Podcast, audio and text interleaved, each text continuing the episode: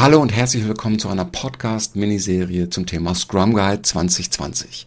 Ich möchte euch gerne den aktuellen Scrum Guide in 5 Folgen als Audioversion anbieten.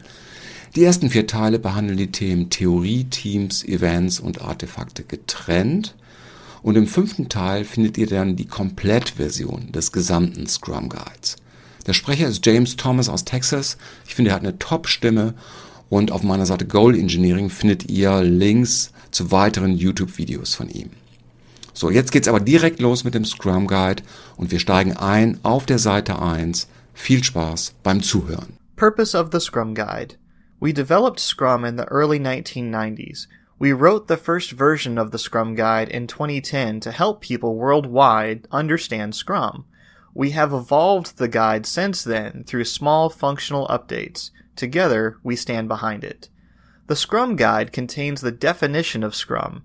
Each element of the framework serves a specific purpose that is essential to overall value and results realized with Scrum. Changing the core design or ideas of Scrum, leaving out elements, or not following the rules of Scrum covers up problems and limits the benefits of Scrum, potentially even rendering it useless. We follow the growing use of Scrum within an ever-growing complex world. We are humbled to see Scrum being adopted in many domains holding essentially complex work beyond software product development where Scrum has its roots. As Scrum's use spreads, developers, researchers, analysts, scientists, and other specialists do the work. We use the word developers in Scrum not to exclude, but to simplify. If you get value from Scrum, consider yourself included. As Scrum is being used, patterns, processes, and insights that fit the Scrum framework as described in this document may be found, applied, and devised. Their description is beyond the purpose of the Scrum Guide because they are context-sensitive and differ wildly between Scrum uses. Such tactics for using within the Scrum framework vary wildly and are described elsewhere. Ken Schwaber and Jeff Sutherland, November 2020. Scrum definition. Scrum is a lightweight framework that helps people, teams, and organizations to generate value through adaptive solutions for complex problems. In a nutshell, Scrum requires a Scrum Master to foster an environment where 1. A product owner orders the work for a complex problem into a product backlog. 2. The Scrum team turns a selection of the work into an increment of value during a sprint. 3. The Scrum team and its stakeholders inspect the results and adjust for the next sprint. 4. Repeat. Scrum is simple. Try it as is and determine if its philosophy, theory, and structure help to achieve goals and create value. The Scrum framework is purposefully incomplete, only defining the parts required to implement Scrum theory. Scrum is built upon the collective intelligence of the people using it. Rather than provide people with detailed instructions, the rules of Scrum guide their relationships and interactions. Various processes, techniques, and methods can be employed within the framework. Scrum wraps around existing practices, or renders them unnecessary. Scrum makes visible the relative efficacy of current management, environment, and work techniques, so that improvements can be made. Scrum theory. Scrum is founded upon empiricism and lean thinking. Empiricism asserts that knowledge comes from experience and making decisions based on what is observed. Lean thinking reduces waste and focuses on the essentials. Scrum employs an iterative, incremental approach to optimize predictability and to control risk. Scrum engages groups of people who collectively have all the skills and expertise to do the work and share or acquire such skills as needed. Scrum combines 4 formal events for inspection and adaptation within a containing event, the sprint. These events work because they implement the empirical Scrum pillars of transparency, inspection, and adaptation. Transparency. The emergent process and work must be visible to those performing the work, as well as those receiving the work. With Scrum, important decisions are based on the perceived state of its 3 formal artifacts. Artifacts that have low transparency can lead to decisions that diminish value and increase risk. Transparency enables inspection. Inspection without transparency is misleading and wasteful. Inspection.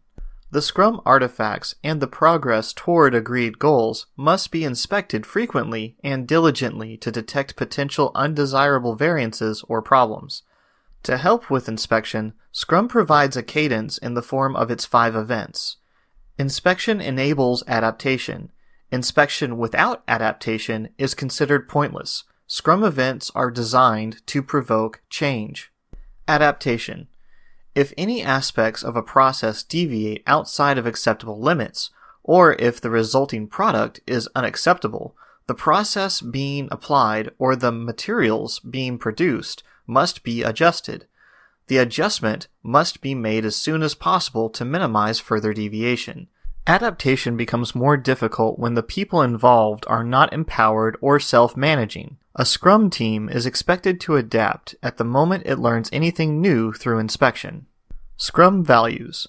Successful use of Scrum depends upon people becoming more proficient in living 5 values: commitment, focus, openness, respect, and courage. The Scrum team commits to achieving its goals and supporting each other. Their primary focus is on the work of the sprint to make the best possible progress toward these goals.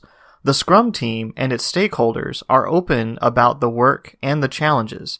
Scrum team members respect each other to be capable, independent people and are respected as such by the people with whom they work. The Scrum team members have the courage to do the right thing to work on tough problems. These values give direction to the Scrum team with regard to their work, actions, and behavior. The decisions that are made, the steps taken, and the way Scrum is used should reinforce these values, not diminish or undermine them. The Scrum team members learn and explore the values as they work with the Scrum events and artifacts. When these values are embodied by the Scrum team and the people they work with, the empirical Scrum pillars of transparency, inspection, and adaptation come to life, building trust. Scrum team. The fundamental unit of Scrum is a small team of people, a Scrum team. The Scrum team consists of 1 Scrum Master, 1 product owner, and developers.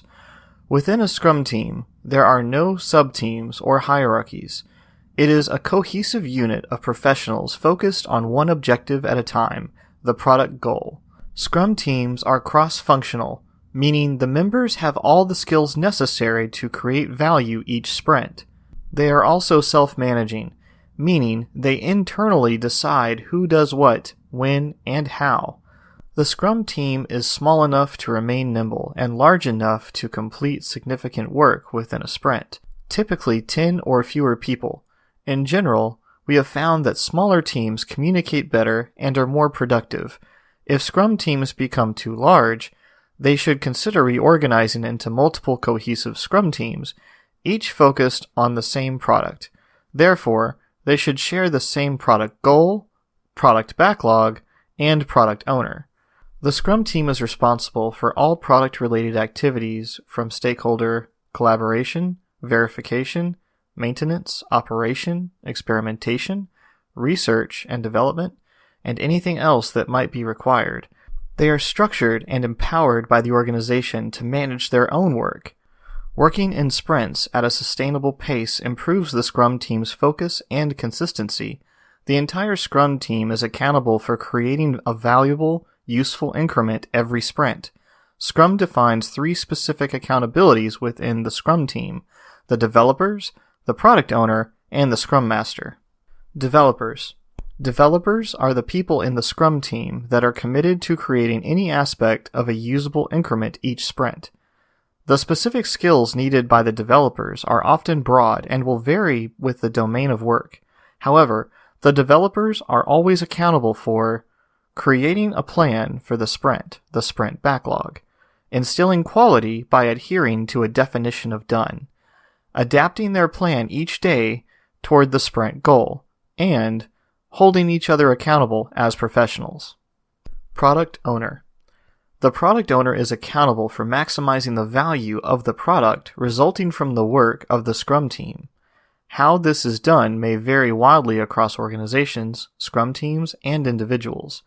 The product owner is also accountable for effective product backlog management, which includes developing and explicitly communicating the product goal, creating and clearly communicating product backlog items, ordering product backlog items, and ensuring that the product backlog is transparent, visible, and understood. The product owner may do the above work or may delegate the responsibility to others. Regardless, the product owner remains accountable. For the product owners to succeed, the entire organization must respect their decisions.